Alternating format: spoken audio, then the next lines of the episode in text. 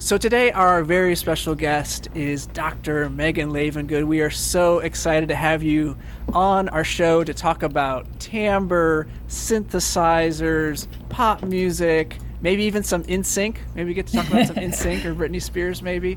Um, but we uh, are so delighted to have you on. But we always like to start each episode with just asking our guests a little bit about how um, they got into music theory.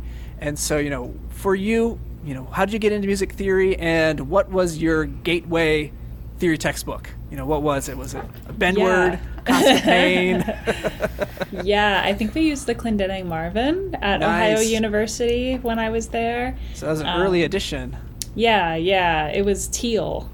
Mm. So that's that's how many. That was several colors ago now. I think that right. is the first edition. Yeah. Uh, yeah. Um, Most people go by the yeah. colors too. That's a really good way of putting it. yeah, exactly. um, yeah, I I always knew I wanted to be a music major. Um, I started piano lessons when I was very young, and um, just did a lot of music activities my whole life, and um, I started as a piano performance major, but I really hated practicing, um, and especially things like scales and arpeggios and like really getting the finesse was not my jam. Um, I just wanted to read as much music as quickly as possible, and um, yeah, it just was not turning out to be a very good fit. But I didn't know.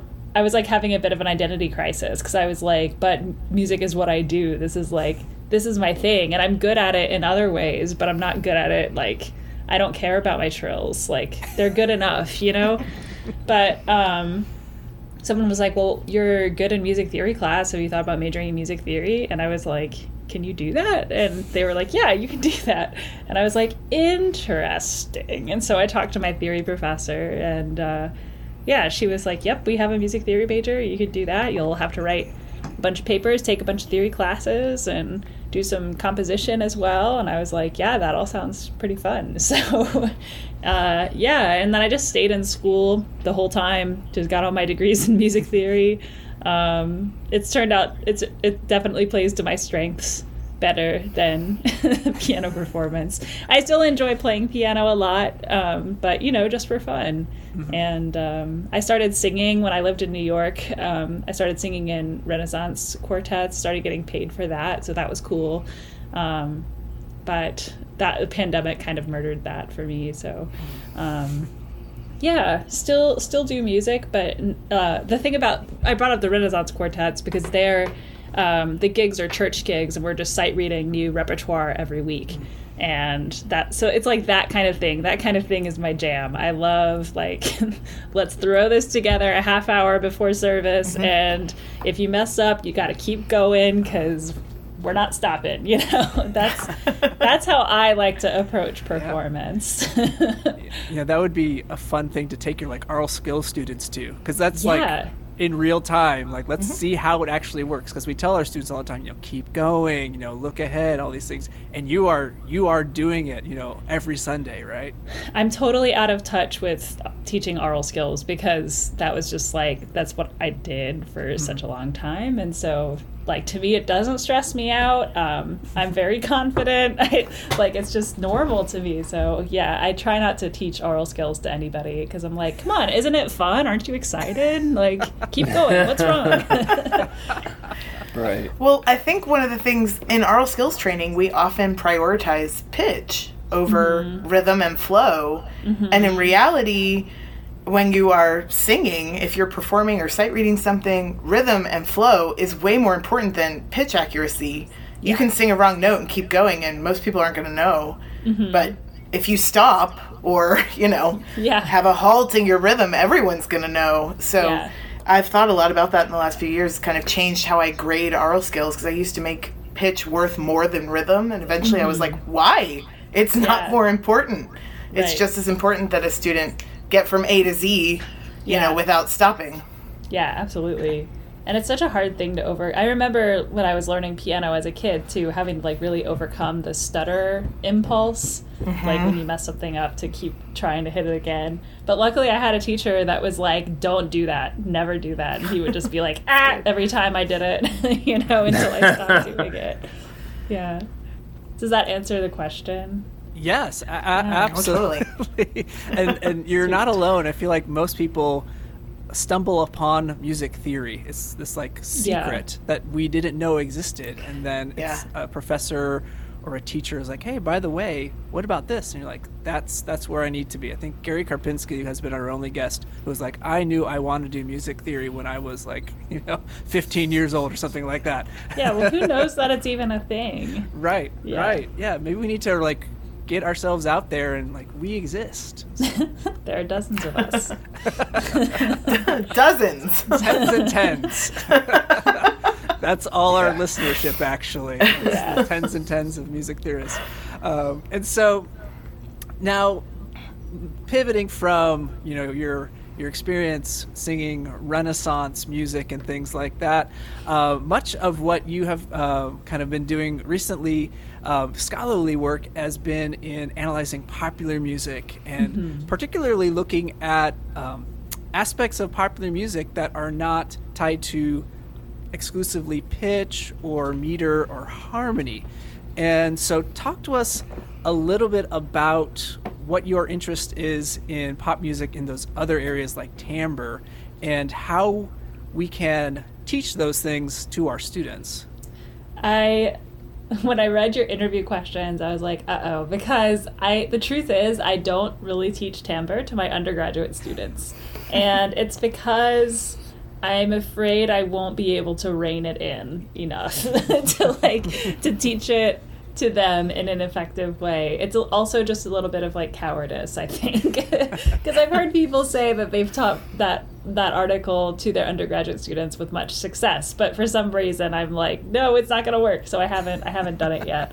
Um, but I teach to my graduate students all the time, and um, and it works great. So I don't know what the problem is for me. But anyway, um, yeah, I've always been attracted to timbre. When I when I was first trying to, I was one of those people that didn't know what my dissertation was going to be about until like the last possible minute. Um, I thought it. Well, first I was like, should I do pop music stuff or should I do like Bach fugues? And it was like, no, not the Bach fugues. So it ended up being the um, ended up being the pop music angle, and from there I really wanted to talk about um, like Sufjan Stevens was really my jam at the time, and what I liked so much and still do about Sufjan Stevens is his use of timbre and the the weird the weird sounds that um, that he puts together, and um, just sounded so different to me from a lot of other popular music. And so we were gonna uh, email his record label Asthmatic Kitty and ask for some of the uh, like master tracks because for anal- analyzing timbre the way that I do, it really helps to have individually recorded instruments rather than the mm-hmm. full texture. And at first they were like, "Yeah, that'd be great. Sure, I'm sure. I'm sure he'll be on board with that. Um, it seems like the kind of thing he'd be into." And I was like, "Sweet." And then they got back to me and they were like, actually, he told us that he records on all this old fashioned, terrible analog equipment. And so there's really no like master track. Like a bunch of things are kind of pre mixed before they get to the master track because he recorded them on like a cassette tape, you know. It's very Sufjan and Stevens. Oh yeah. In a cabin in Michigan or something. Exactly. yeah. And I was like, of course. Okay. So scrapped that idea just started to think like, okay, my I, a keyboardist, so I wanted to do something keyboardy, and I was like, I love like the Hammond B3 organ, and then I was like, I don't have access to a Hammond B3 organ, and I lived in a one bedroom apartment in Brooklyn, so I was like, where is it gonna go if I buy one? And they cost you know a couple thousand dollars, and then you have to pay someone to move it. It's like, okay, this isn't practical. And my advisor was like, "Why don't you look into the Yamaha DX7 because he's a he was a big '80s guy. He played plays in a cover band and um, knows a lot about that repertoire." And he was like, "There are still plenty of them on the used market. It'll only set you back like five hundred dollars, and it's just you know it's just a synthesizer keyboard, so it's like a regular regular size keyboard that definitely can right. fit in the apartment." And um, and it was really important and nobody's really done much work on it. And I was like, okay. So we went that direction. Um, but like it was really like the Sufjan stuff that made me interested in timbre in the first place. That's really what I wanted to talk about. And then I just kind of I think it also went along with um, with key, I don't know keyboard stuff and synthesizers and stuff like that. Because um, yeah, I talked about my singing career as it was mostly just Renaissance music, Renaissance choral music, but um, as far as playing piano goes, like growing up, I was always playing a lot of pop music.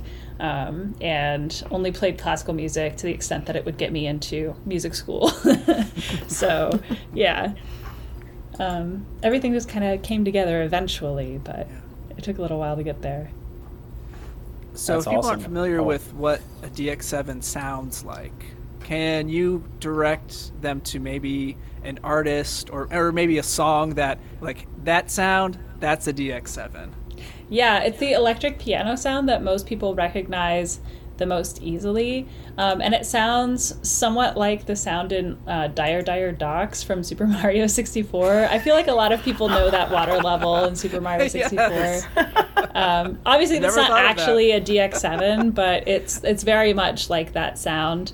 Um, it's it's kind of buried in the mix in that in Careless Whisper by George Michael. And yeah, it's it's it's that it's that 80s very extremely 80s ballad electric piano sound. Yeah. you were saying that you had like a hesitation to teach timbre to undergrads, and I think that's really relatable to a lot of people out there that like we have like we want to teach timbre, we want to be inclusive in our pedagogy with different parameters of music but then you get to the point where how do I actually do that? You know, what exactly am I teaching in terms of timbre? Because even timbre itself, there's so many different ways you can go about it.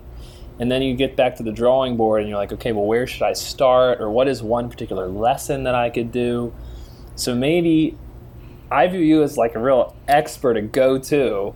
What do you recommend for those out there that are listening and saying to themselves, what am I going to do in my class? For timbre? Is there something, you know, obviously we don't want to do just one class on timbre and leave it alone. That's not what I'm saying. You know, I don't want to get mm. misinterpreted, but I'm saying, let's say you sit down and you think, I really want to focus on, I want to focus on timbre, right? Mm-hmm. What is it that you would recommend doing as a, as a, even just a starting point? Like one that I think works really well is actually not my article, but um, Kate Heidemann's 2016 MTO article, which is about vocal timbre. And the reason I like that one, so my my worry with my approach is that it's a little bit um, technological. Like you have to do stuff on your computer, and kids these days they can't use computers. You know what i mean? It's true. It's not a joke. No it, it is true yeah. They're really bad at using their computers and i'm like a little bit afraid of asking them to like open an mp3 for example in in a program. Um, and so i kind of don't want to like get into that can of worms with them. I'm like afraid of troubleshooting their technology forever. Um, so anyway, so Kate Heidemann's article is all about like the importance of mimesis of of, of um, the the cognitive process of like wanting to mimic the vocal sounds that you're hearing and the way that that can allow you to kind of embody the different timbres and help you to analyze it actually by observing the things that your body does when you imagine what it would be like to sing as these other people. And so that's a very low tech way of approaching timbre that I find works really well because um, kind of anybody can do it. It requires people to be willing to feel a little bit silly as they try to mimic these timbres. Um, but another thing that's really cool about it is it lets vocalists have the upper hand on everybody else in the theory mm. classroom, which is a feeling they don't mm. often have. Mm-hmm. Um, love that. And so my vocalists love that. they love being like, I get this. I know how to make my voice do that thing, and like kind of getting to be the ones explaining it to the keyboardists. Like, haha, you know. so I feel like that's one of the most approachable ways to get into timbre if you do have to do a quick in and out um, and you don't have a lot of lessons to spend on it i think that might be the way that i would go because um, the way that i analyze timbre with like spectrograms and stuff you are you're opening the audio file in a program like Sonic Visualiser. Sonic Visualiser as a program is just kind of a pain to use. It's like not super intuitive at all. It's very much like the way computer programs were when I was growing up, which is why I'm able to use it. But like nowadays, we expect a lot more out of our software in terms of user design than Sonic Visualiser gives us. And so I think it would require a more dedicated, extensive unit to do it that way. Yeah. But I think you could talk about like timbre adjacent things as well. You could talk about um, like texture and instrumentation without needing to get too much into that. Um, and that's kind of that's also stuff that's really important and underemphasized in theory classes that I think could could be more useful. Yeah, For Maybe sure. that's why I I've did started- timbre adjacent. We had a thing where we identified Yeah. different layers, and we had a Right. chart that we kind of filled in, and it was different. It was all pop stuff, Yeah. and I thought, I don't know, maybe this is a good starting point. Maybe it's not. You know, I was a, it was a try. It was an attempt. I think it's I think it's nice to have them be aware of that because they maybe have not been, you know. yeah. Very Yeah, true. for sure. Yeah.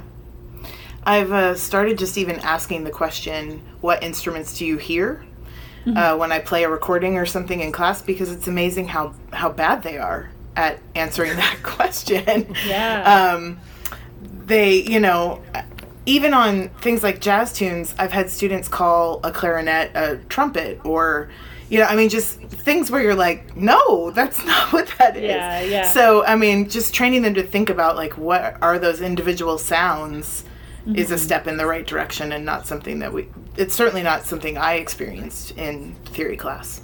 yeah, definitely not. No. Yeah. And the reason why those sounds are in certain layers, right? You know, why is the trumpet playing the melody and not the bass clarinet or something like Yeah. Right. the- the- Right. Yeah. like timbre is a big important thing in in like in the levels or the kind of the layers of a arrangement, right? Yeah, kind of related to that, I've started teaching um, topic theory a lot more in my undergraduate and graduate classrooms, both because um, I find that a really good way to get into other aspects of music that maybe we don't usually get to talk about. And instrumentation is so important for topics that um, that's a, kind of another way in, maybe, Yeah. that could be useful. Like, so if the bass clarinet is playing the melody, what does that seem to suggest narratively about the music? Right. That's awesome. Yeah, or even taking Right. what I tried to do also is uh, get two different versions of the same song. Mm-hmm. That way, you're purposely looking at okay, it was the same, you know, lead sheet symbols or whatever, but what was it that was changed, and then why would you do that, or why does it make it sound different, and like questions like that Yeah. as a as a starting point. I don't know. I was just spitballing, honestly. you know. but I think a lot of people are at the spitballing stage with this, you know. Right. Yeah. Well, I think one of the reasons for this all the spitballing um, is the lack of kind of terms and labels Yeah. and all these things for these these concepts. And you've you've kind of coined some terms. I I love the complement chorus, which is a great SMT video um, that you you put out a couple years ago, Yeah. um, and and other things. So can you talk to us about you know the challenge that that that part of of this analysis is is that there isn't an agreed upon terms and then Yeah. the decision to be like we're going to call it this and how does imposter syndrome set in with that type of Yeah, activity that's a great and complex question. Um, with the complement chorus specifically, I should point out that my advisor, Mark Spicer, is the one who came up with the nice term. I called it something terrible that I can't remember anymore, like the alternate chorus or something that like is just so much more clumsy and dry. And he was like the complement chorus, and I was like, oh, it's got the alliteration. alliteration. It's just a nicer sounding word than alternate, and it's like more specific and more correct. And like, I was like, yep, okay. So, um, you know, credit where credit is due. I think Mark Spicer can be quite a wordsmith. Um, yeah. So then with the timbre stuff, that was really difficult, but like, so I, I should also say that like I decided on these terms for the most part when I was writing my dissertation, which is now one million years ago, and a lot of new timbre research has come out since then. But when I was reviewing the literature that was available to me at the time, uh, it was mostly like very scientific type words to describe timbre, and I was just and well, and all of the like all of the music information retrieval based literature and all of the cognition based literature all uses these technical terms as well, like um, spectral centroid, spectral flux, stuff like that. And I was like, I don't, that doesn't mean anything to like most musicians. And so I really wanted to keep kind of, kind of colloquial terms in in play but just like we can still define we can still say brightness means this spectral centroid measurement, but I think it's more helpful. I think it makes your work more intelligible to just go ahead and call it brightness. And you know, I'll leave it to somebody else to problematize that, but like, but I, yeah, I think it's okay. I think we can, I think we can say it's brightness. Um, like the cognition research has kind of shown that, and so it's, yeah, it's it's maybe a little bit imposter imposter syndrome because it's like well that's what that's what i think it sounds like. So but i think most people agree. I haven't really gotten much pushback on on any of the terms. Like mm. people people seem to pretty much get it. I did want it to just because we have so much intuitive metaphorical language that we just kind of absorb in our lives as musicians. And it's like it's like an acquired language that you that you learn um, and don't think about too critically. You just think about like oh i've heard people call this. You don't even think about it. You just because you hear people call this kind of thing warm you start calling it warm too. And warm is one term that i really don't like because it can mean anything. And like my basically what I say is I think when people say timbres are warm, they just mean this is a sound that I like. Um, yeah, I can see that. Yeah. Uh-huh. I feel like in all instrument lessons, everybody is told to produce a good warm sound, but like yep. what that means for their instrument is totally different mm. from instrument to yeah. instrument. Like if you want it to be brighter or darker or whatever, it depends on it's like depends on what. That's so true. Yeah, yeah, I'm thinking about it like as someone who's a trained singer and a trained horn player. Yeah. And on horn, that means a completely different thing than if my voice teacher said that to me. Right. So even in those two contexts, in the same human being, it's not the same thing. Can you? That's be, really I'm curious interesting. Yeah. If, for you to be more specific, like what you would interpret that to mean yeah. different teachers. Well, I think on horn, if somebody told me to have a nice warm sound, I'm going to go for not brassy, like a more kind of legato, um, richer toned sound. Mm-hmm. We don't use vibrato ever on horn, but it would be like leaning in that direction where you've got mm-hmm. a really mm-hmm. smooth flowing sound. Mm-hmm. On voice, if they tell me to be warmer, I'm going to be darker. Mm-hmm. So, yeah, if my voice teacher was like, I need a warmer sound there, she means don't be so forward. Yeah. Put it a little further back. Yeah. In yeah. your placement. Mm-hmm. Yeah, and I, w- I do think those things probably both shy away from like it i think in both cases it means not too bright. Mm-hmm. So it is in a way an opposition to brightness but also just that people throw the term around in other ways too like to talk about um talk about like lo-fi production mm. in like you know like the lo-fi trend you know what i mean like yeah. lo-fi beats mm-hmm. to study slash mm-hmm. relax to or whatever um, i feel like that that will get called warm and it doesn't uh-huh. necessarily mean like the opposite of bright but it just means kind of like like chill. a little bit gritty and yeah, yeah. chill and just like makes me yeah. feel cozy makes me feel good like it can be it can be that too so um, anyway this is a big tangent um, I love it. I we like tangents. Because I, I, totally I, went with like the lower overtones interpretation of that. When you it's like it. it is part of that, but that's not the whole right. story. I think. Right. Okay. Yeah, and I th- I just think it's a really wishy-washy term sometimes. Yeah. Sounds um, like it. Yeah. Yeah, yeah. I am now working on a new project with a dissertation advisee of mine who's now finished. So um, we're I was really I, I really bought into his dissertation because he was gonna do stuff like analyzing timbre basically with my methodology, but he wanted to specialize it for unpitched metallic percussion. And so, which I don't really do at all in that article that you're talking about. I really focus a lot more on pitched sounds. And so um, he sort of came up with his own oppositional vocabulary based on his own spectrogram analyses of his own playing of different tambourines and triangles and crash cymbals and he came, he wants to use different terms because they reflect what percussionists say when they talk about the timbres of their instruments mm. and um, interesting to me is that there's different words for different instruments and even kind of like the same what i would think of as the same phenomenon in different instruments gets referred to differently depending on which instrument you're talking about um, and so I kind of have to take his word on this because I'm not a percussionist. But um, yeah, like it'll be like, oh, we, it's called, it's called, we can call it bright, brightness in like tambourines, I think, but it's like brilliance in triangles, or maybe the other way around. Oh, I could see that. Yeah, stuff like that. Yeah. Yeah. Oh, this makes so, me think of. Um, I hope I'm right about this, but I think I am. But there's actually a, Fred Armisen um, little comedic bit because he's a drummer and he's talking about cymbals and how how all drummers describe every cymbal they like as being warm.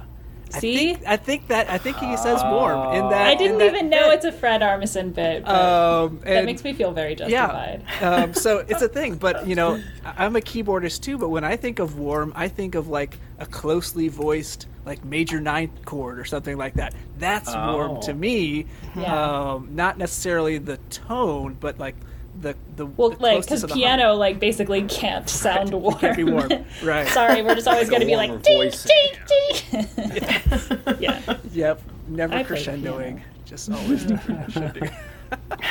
but that's that's so interesting. Um, I mean, just this little tangent. We're all coming to this different sound image for this yeah. one word. Mm-hmm. Um, can you imagine a point where we can come to any type of agreement or like you know not with warm. not with warm. Maybe not with warm. Warm will be like the cadential 6-4 yeah. of uh, timbre. Um, but do you can you imagine or, or what would it what would it take you know 100 years from now eventually to get to a point where we have these these kind of terms or language like we do in other areas? Or maybe is, is timbre too um, slippery of a topic yeah. to really to do that I think I think it might be. I think there's some things that we can really agree upon, and cognition research has kind of kind of shown that. I mentioned spectral centroid. The research is pretty strong that that correlates to what people would describe as brightness. Um, I can't remember what the fancy term is for what's basically hollowness, where like a clarinet timbre, where the even numbered overtones are are not sounded. That's another one that's like pretty clearly like understood and correlates to language in a specific way among musicians. Um, there's there's another one I think like just uh, I think well spectral flux is like basically the attack profile so I don't know but um, there's certain terms that work better than others I think so like brightness and hollowness are pretty clear to people mm-hmm. and so I think by extension um, darkness and maybe like fullness, which is what I say the opposite of hollow would be. I think their opposite terms are likewise kind of kind of well understood. Yeah. Mm-hmm. But then there's always going to be these like yeah, I don't know. It would it would take like it would take a lot. I, I think it would take a, an agreement in the theory textbooks or something to kind of standardize that language yeah. because like I said, we just kind of receive it you know, in the wild. We pick it up on the job, and, and mm-hmm. nobody ever teaches us how to describe timbre. So we just go for it. We just you just go with your gut, and you're like, it's it sounds warm. Or um, I mean, other really obvious timbre adjectives are things that describe the materiality of the object, which is a big pet peeve for uh, for my advisee. His name is Michael Barranco, by the way. Um, that's a really big pet peeve of his when people are discussing percussion instruments. Like, it sounds metallic. It's like, yeah, true. it's like not very helpful. right. Right. Yeah. so we can agree on those terms, but it's maybe not super interesting to do so. right, we would have to talk about then, right? Yeah. Um, and so I, I, I wonder um, if you've had pushback from um, hmm. mentors or, or um, fellow theorists or anything in this kind of uh, analysis, and it could be you know maybe in the timbre area or maybe in the popular uh, kind of pop music area. Um, I love your. It was either going to be pop music or Bach, right? I think like we all have this like, well, we should be analyzing, you know, Bach or Brahms or you know Schubert or something, but you know we, something pulls us in this direction. Yeah. Um, was it difficult for you to kind of go in this direction, or did you get receive any feedback or pushback? I did. I did get advised this way. Um, so I got my PhD at CUNY, where if I had done, if I had gone the Bach route, I would have basically had to have Bill Rothstein be my advisor, versus going the pop route, having Mark Spicer be my advisor. It was like those are kind of, if I, it was like it was known that that was who I would study with if I did either of these things. Mm-hmm. But so I set up a time to talk with Bill about it and he was like very like brutally honest he was like Bach studies is a really mean field like there's a lot of people who know a lot of stuff and if you don't learn all of it then nobody's going to take you seriously and so like okay you really like the well-tempered clavier but like there's all these fugues in the organ works like how well do you know all the organ works and and things like that and you know there he was just like it's such a really well established field um, Yeah. and I would I was wanting to do like Schenkerian analysis with it too. So like that again, it's like it's kind of a mean subfield of music theory. And he was basically Totally. like, I just don't think it's a good call. Like it's a hostile environment where people aren't going to be that excited to hear about what you have to say. And so I was like, well, okay, that sounds good. Um, meanwhile, Mark Spicer is like, yeah, come over here, do this. We need this. And so it, that kind of definitely that definitely helped me make my decision.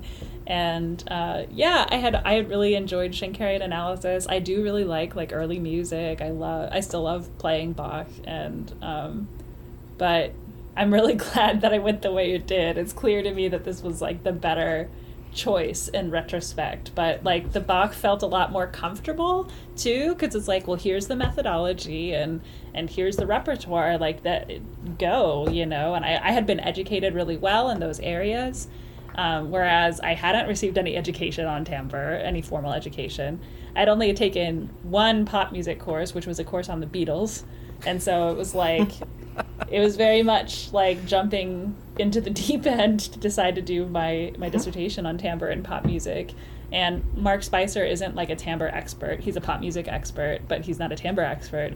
And so yeah it was just it was a lot more scary to go that way but it worked out fine um, you know got an outside reader to be the timbre expert and um, yeah it's all it's all gone okay since then Well, that's the thing. That's what moves us forward. If you just do the thing that's the most typical, where do we go from there? You know what I mean? Just, sheesh. yeah Man, that's that's yeah great. it's That's- that's people really always cool. laugh when i tell them i thought about doing like like my other thought was to do schenkerian analysis of bach they're like no they just start shaking their head immediately. Oh, that's funny. yeah Ugh, Great. but i do i do know a lot about schenkerian analysis actually so you just wouldn't know it from my research output but i got that cuny pedigree you know i don't think they're doing as much schenker anymore but um but yeah, I, I took a lot of Schenker at CUNY and at Florida State too, where I got my master's. I, I know that you've also done some work in kind of video game music analysis, like going back to you know Sonic the Hedgehog, Yeah. original Sega. Um, what um, you're kind of exploring these other kind of musical genres that uh, we don't often um, analyze. I guess I mean Ben, you're, I know you're into Zelda. Um, you love the, you love Zelda, but um, can you talk to us about maybe how we should be more open to like you know video game music, for example, or other kind of musical genres that we find in our current context? Yeah, I think part of it is having the tools to talk about them. So it kind of goes back to the timbre discussion in that way. Um, and like likewise, um, again, topic theory is really useful for talking about um, music and media. I'm teaching a music and media seminar this semester, and um, I wanted it to just be video game music, but um, the other faculty here were like, I don't know if enough students would sign up for that. So I just changed it to music and media in general and uh, talked about film music and video game music. Even though I honestly, I told my students this too. I was like, I don't watch that many movies, honestly. So um, that's not going to be my expertise that I'm bringing to the table. But luckily, we have uh, one of those people that's seen every movie ever and knows everything about everything. So luckily, that's been made up for by a student in the class. But anyway, what was I talking about? Um, topic theory is really useful for that, and I think, um, I mean, for video game music, there it's I can I, I can only really speak to video game music for the reasons I just said.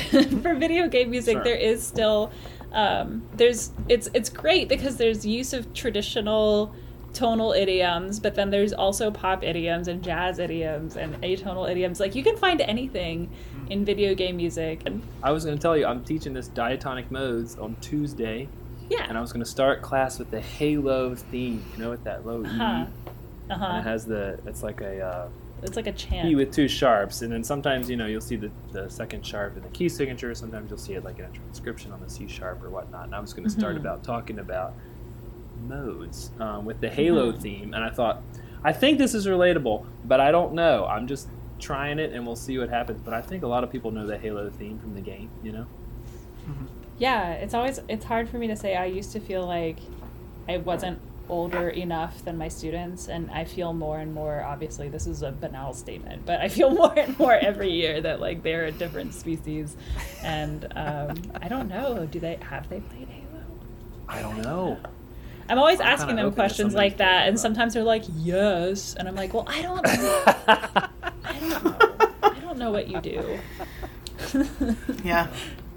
I- what My students didn't know who Ben Folds was a couple weeks ago. yeah. So, yeah yeah, Oh, that was did one or of they those did moments. not. I missed. Did that. not, They had did? never heard of him. yeah They did not know Ben Had not, Folds. Interesting. Had never heard of him. And I was like, okay. Um, well, and Yeah. Parks and Rec, that's another one. I was teaching Yeah. sequences, I think, and I played the theme song to Parks and Rec, and a bunch of the students were like, I, is this from a This TV show? Yeah. Yeah. I was Now they all know The I teaching- Office. Yeah, I was shocked when I was teaching Neo Riemannian. They were like, "Oh, an L transformation is the Office theme." I was like, I didn't even bother bringing that up because I thought none of you would watch that show. But you are correct; it is an L transformation. That's Yeah. right. yeah so we're kind of like always like chasing after you know what students know you know Mm. or, or Hmm. or and i guess that might be the issue with doing popular styles is you know if you are doing you know classical or romantic period music you know you've got the repertoire there. It doesn't matter if they Mhm. know it or not right? Um, is it ever a challenge analyzing music that's more and teaching it meant to be disposable? You know is that is that an issue? I mean because popular music is this kind of consumable good right? You Mhm. listen to it you get it stuck in your head and then you then it goes away and you get something else right? Um, does that play a role in what we choose to include in the canon? Maybe even think about going forward you know what music makes it? And of course we can't know for certain but does po- the nature of popular music uh, does that make it a challenge? I think I think there's a lot of things you can still teach that are like kind of kind of timeless, I guess. I mean, like the form of pop songs has stayed like mainly the same with some little tweaks here and there, like the complement chorus being a thing for these songs, but um but also like Alyssa Barna has the dance chorus concept that's that's you know popular for songs of that era and um, so I think we we keep having these little spins on it, but still basically like verse chorus form remains really important. And the things it's it can be interesting to talk about what makes things sound versy and sound chorusy. Um, and like there's still stock chord progressions that I think are worth teaching to students so that they can I think it helps with an aural skill from an aural skills perspective like being able to recognize these four chord chunks will help you break these things down faster than if you're just going one chord to the next one chord to the next one chord. Um, so and like syncopation and and and phrase structure. I mean all of these things are kind of kind of set in stone. Um, for you know, not for all time, but I think it is like kind of generally, generally true that pop music is still constructed that way.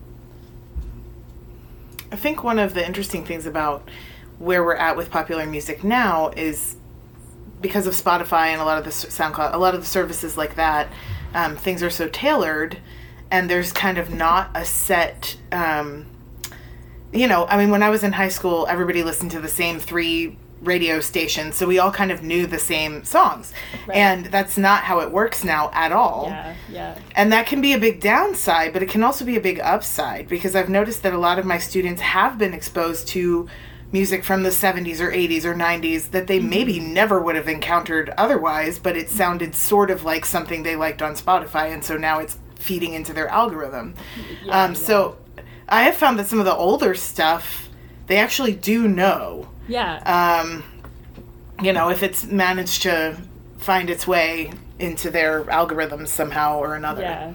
Yeah, I think when I was like, "Do you all know who Prince is?" I think that was one that got me scoffed at. They were like, "We're not stupid." Like, okay, okay, all right, all right. Sorry. Or it was like Elton John, I think. It was, you know, it's like something like that where I'm like, "Do you kids even know who this is?" And they're like, But then you can have so I have a bigger class, and what happens in my class a lot of the times we did Herbie Hancock, Watermelon Man. Mhm. Half the class was like, of course, and then the other Mhm. half was like, Herbie who? You know, and it was like then they were scoffing at the other side of the room. You know, so even like within the class, That's a you have, jazz like, thing, though, right? It's all the jazzers. being Yeah, so the jazz are like, of course, you know, of course. That's also a very divisive tune because I teach that song in jazz theory as well, and they either love it or hate it, and they will mimic that opening um, like flutes? flute riff. yes, Yeah. yeah. Anyway, yeah. I mean, it's So it's kind of interesting. Yeah. Even if you pick something, you may still have, you know, that group that really knows it and loves it and, man, follows it to a T, but then others are completely clueless to who Herbie Hancock even is.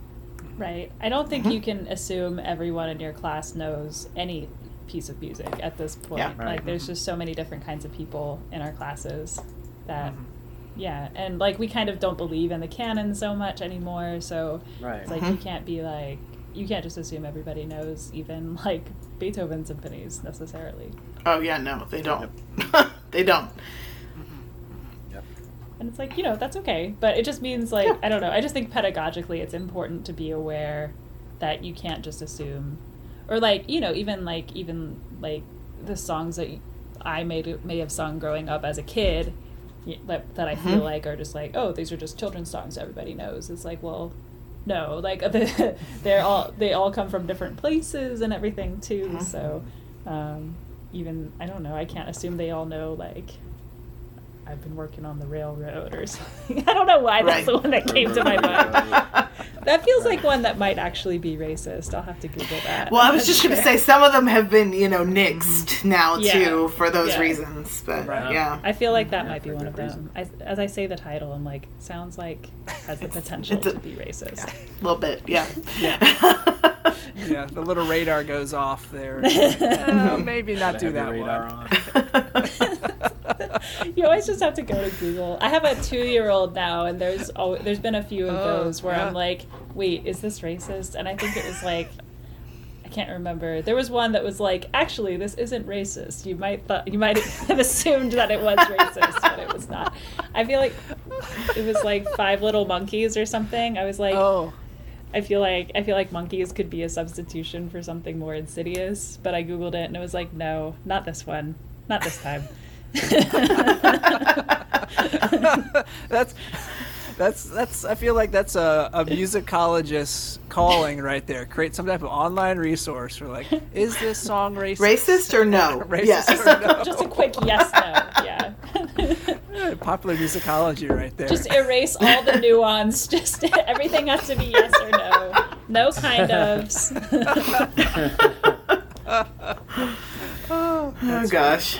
oh wow, that's a spin-off podcast or something right there. Maybe. It was- I did just find it like so funny though that like the Google results were like it, you know, it, was like a suggested search like is Five Little Monkeys racist and, and there were like tons of things being like in in fact is not racist like, because so many people have the same train of thought Right, like thought, wait a yeah. minute yeah.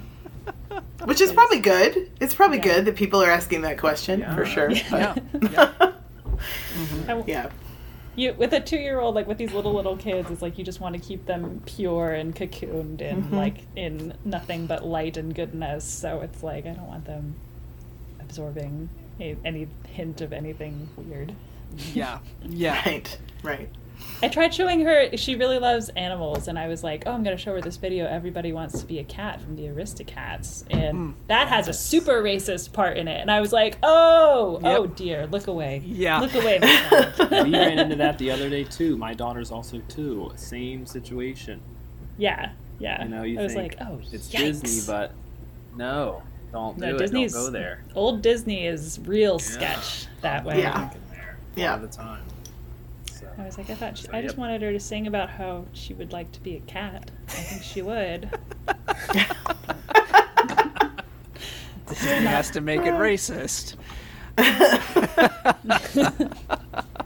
so, I mean, I think this kind of could segue to maybe uh, this question on curriculum, right? Because that is that is uh, an issue. Is that we want to have an inclusive classroom? We want to diversify our um, our the music that we're having our students listen to, diversify the types of composers that we are introducing to that, uh, them to. And so, have you found any ways that uh, that you've been successfully able to maybe diversify your curriculum, or maybe some advice or tips uh, for people who are just looking for other ways to kind of diversify their uh, theory curriculum? There's a lot of resources for like more classical based courses. Like there's the um, uh, I can't remember what it's called, but they, there's a spreadsheet of music by black composers broken down by various theory topics that is yeah, of circulating. Color Research Project. That's yes. it. That's it. Yeah. Yes. And there's um, music theory examples by women as well. And so those are kind of like some easy ways, like kind of the the low hanging fruit ways that you can just you know swap one of these out for one of those, mm-hmm. and if nothing else, you've done you've done that.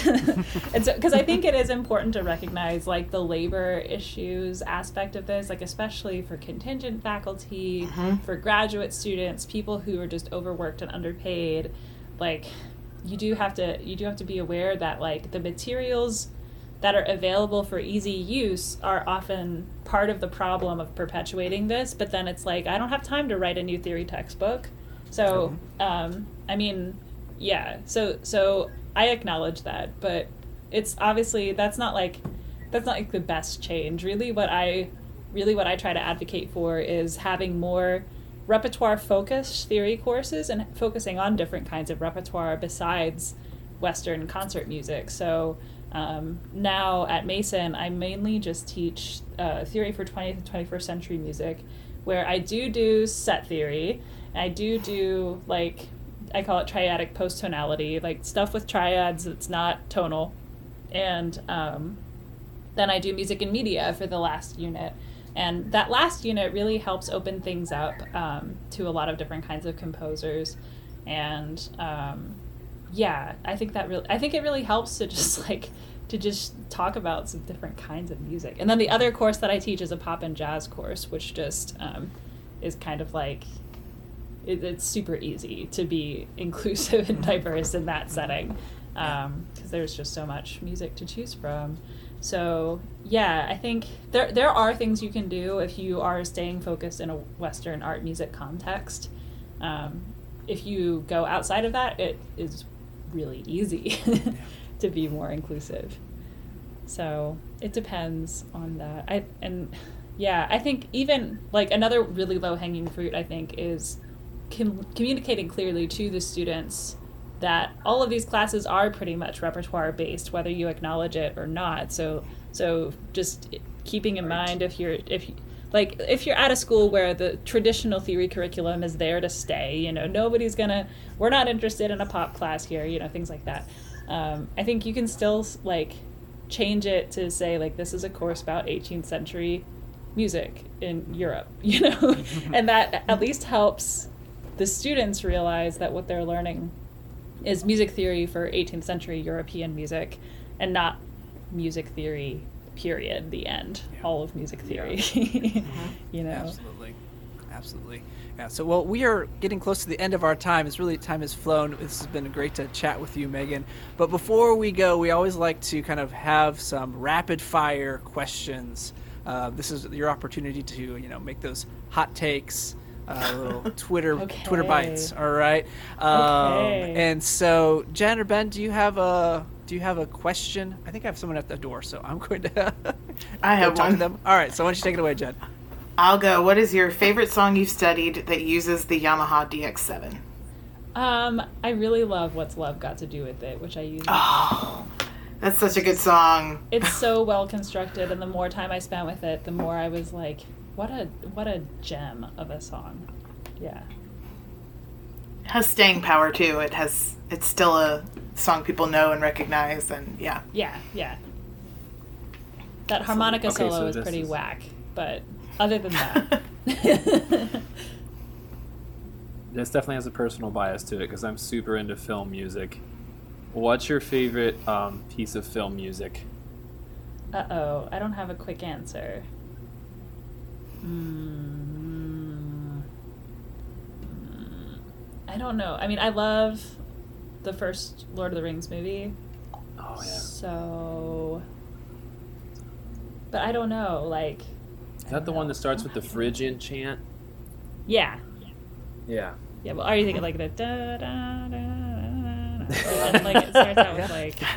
yeah. Da, da, da. I was just trying to It's remember which it's one kind of that like an was, elf- yeah. It's like an elf elf's melody or something like that. Mm-hmm. Because you know they're Yeah, the that's a ones good one. who- Yeah, Lord of the Rings is good. I like Lord of the Rings too. All right, so I'm I'm gonna go with my old classic. One six four, five six four, or CAD six four, or something else. um. So I do I do do five six four. Um, I'll allow CAD six four. I'll allow it. It's Well, fine. You'll, it's permissible, just not that one six four. Get that out of here. Yeah, yeah. Um, it's just it's not it's not helpful. Yeah. I just taught a classical form class last, or no, it was a year ago actually. I taught a classical form seminar to my graduate students last year, and there were some people that just never, never got it. And they were the thing is, it makes them miss cadences because they, you, like for uh-huh. example, if the one six four is on the first half of the bar and the resolutions in the second half, and they're only analyzing one chord per measure, then mm-hmm. they don't see the cadence because, and obviously, like they need to listen, but whatever. Um, they don't see the cadence because they see one six four and then one, and it's like, mm. no, that was a five chord. and if you labeled it five six four and never did one six four like I told you to, you would have found the five chord in the second half of the measure. You know, mm-hmm. so yeah, gotta be it's gotta be five. I'm sorry. Valid point. Yeah, That's I went to CUNY. We're all Schenkerians, like I said. Gotta go back to Yeah. Shank. Yeah. awesome. So, um, as we're wrapping up, can you just uh, let our listeners know kind of where um, they can find you on the internet and kind of what you have cooking um, as far as your research Yeah. now? I am 100% on the internet. I have a website that's just meganlavengood.com. Um, I'm on Twitter. That's my social media of choice. Um, no Facebook for me. I, I tried it, didn't like it. Sometimes there's, well, I can't remember who said like, do you ever feel like we know too much about other people now? That's what Facebook is like for me. I know I started to know Yeah. too much about other people. Anyway, um, what I've got in the works right now is uh, well, I'm presenting a paper in New Orleans of uh, about the winter topic in video game music, and it's definitely it's definitely going in a new direction for me because I collaborated uh, with my husband, who's a data scientist, to do like a computational approach to that, and I'd never done anything like that before in any class or research project of mine at all. So, um, yeah, it's it's it's a fun it's a fun uh, subject to talk about winter levels in video games. So. I think it keeps with the fun-loving trend of my research. so, what what is a cold sound or a Well, what do windy? you think? oh? Because I want to know how valid my opinion is. Yeah. I'm trying to picture like in Zelda what the music is when it's when it's like when he's running through the like snow and stuff like that. I mm-hmm. can't I can't think of it. I've only watched my fiance play Zelda. I haven't played it myself, but Uh-huh. I've seen I've seen all the seasons. In Breath happen. of the Wild, I didn't get a very strong winter topic vibe from the snowy levels there, actually. That makes sense because I can't. I'm like I don't remember it sounding other than like the way his because his feet sound different Right, when he and, runs like, in you, different you environments. always get a lot of wind, but like that's not really the Yeah. music. Strictly That's true. speaking. I have to listen to um, next time my girls are playing Animal Crossing and it happens to be winter time. See if that if the music is different there. The music that the way the music changes from a sunny day to a snowy day in Animal Crossing is a perfect example um, that I use in the talk of, of what winter music means. And so they um, what they do is they take away the drum set. There's no more drum set, um, and replace it with sleigh bells. Uh-huh. And the bass line is played on the marimba instead of the electric bass guitar. And, or I think they use acoustic bass, whatever. The bass of whatever type is no longer there, and instead the bass line is played by marimba, and they add glockenspiel to the melody. yeah. So, what we're going to say the five important characteristics are of winter um, is an absence Wait, of drums. Don't tell us all, because people have to come to your I'll probably presentation. forget one, Give us, give us like three. we have to absence come of drums and sleigh bells. Okay, that's two out of five. Awesome. Just metallic percussion in general. That's great. Oh my gosh! Next time the girls, my girls are playing, I'll be like, "Tell me when it's winter up there," because I can't stand watching them play that game because it's so boring to me. But they love My that brother game. calls it a chores game.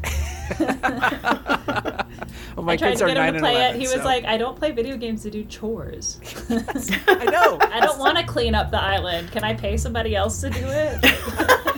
exactly." like you don't, you don't want to clean up your room, but you're picking Yeah. up all the sticks in the forest. Like, right, right. Yes. I do like to do chores in video games, so I do like Animal Crossing. oh, that's great, awesome.